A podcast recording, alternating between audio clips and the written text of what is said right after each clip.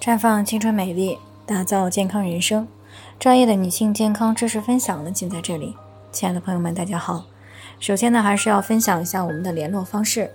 大家呢，可以在我们最常用的聊天软件当中搜索 PK 四零零零六零六五六八，关注以后呢，回复自测进行健康自测，可以更有针对性的了解自己的健康状况。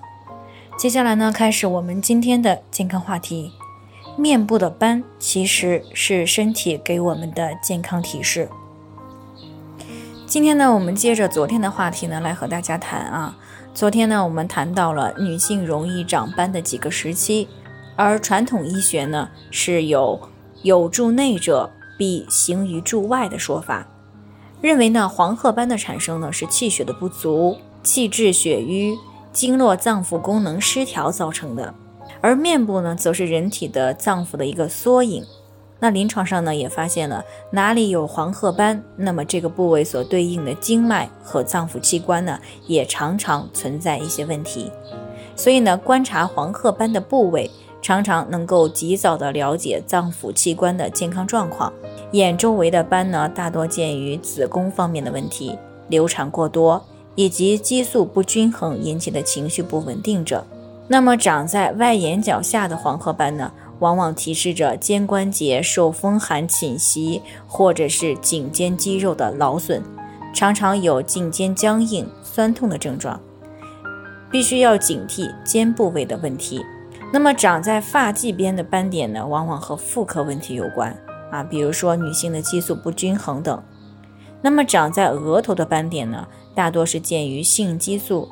副肾激素、卵巢激素的异常，那么长在太阳穴眼尾部的斑点呢，和这个甲状腺功能减弱、怀孕、更年期、心理受到这个强烈的打击这些原因有关。而额头两侧以及太阳穴如果有黄褐斑呢，大多是这个肝胆功能的失调、肝郁气滞所导致的啊，常常呢还有这个消化道功能减弱、失眠多梦的症状。如果是两个全部长黄褐斑呢，大多是伴有这个气短乏力、心慌胸闷啊、消化功能的减退，甚至是食欲不振、腹胀、腹泻等症状。那这个呢，就是消化系统和心脏功能减弱的表现。而长在鼻梁中间的斑点呢，大多是和肝气郁结、情志不遂或者是精神压力大有关。那么它常常就提示了肝湿疏泄、肝胆瘀滞。必须要警惕脂肪肝儿，还有这些其他的肝胆问题。那如果是下颌的外侧有黄褐斑呢？那么一般就提示了下肢的血液循环不良，是脾肾气虚的征兆啊。常常呢会伴随有下肢的酸痛、腰膝酸软、手足寒凉、消化功能减弱的症状。那如果是上唇长斑，那么就意味着肾气不足，大肠虚寒。常常呢，可能还伴会有便秘、月经不调的症状。这个时候呢，需要警惕子宫、卵巢方面的问题。所以呢，如果在相对应的部位出现了一些斑点啊，哪怕呢刚开始比较淡，也要审视一下自己最近的生活。饮食、情绪、护肤这些方面是不是出现了一些问题？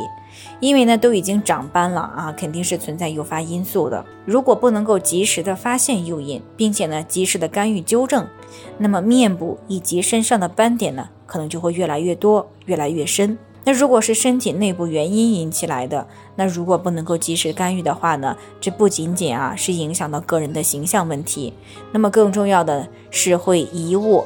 啊，调理内脏功能的一个最佳时机，甚至呢带来更为严重的健康问题。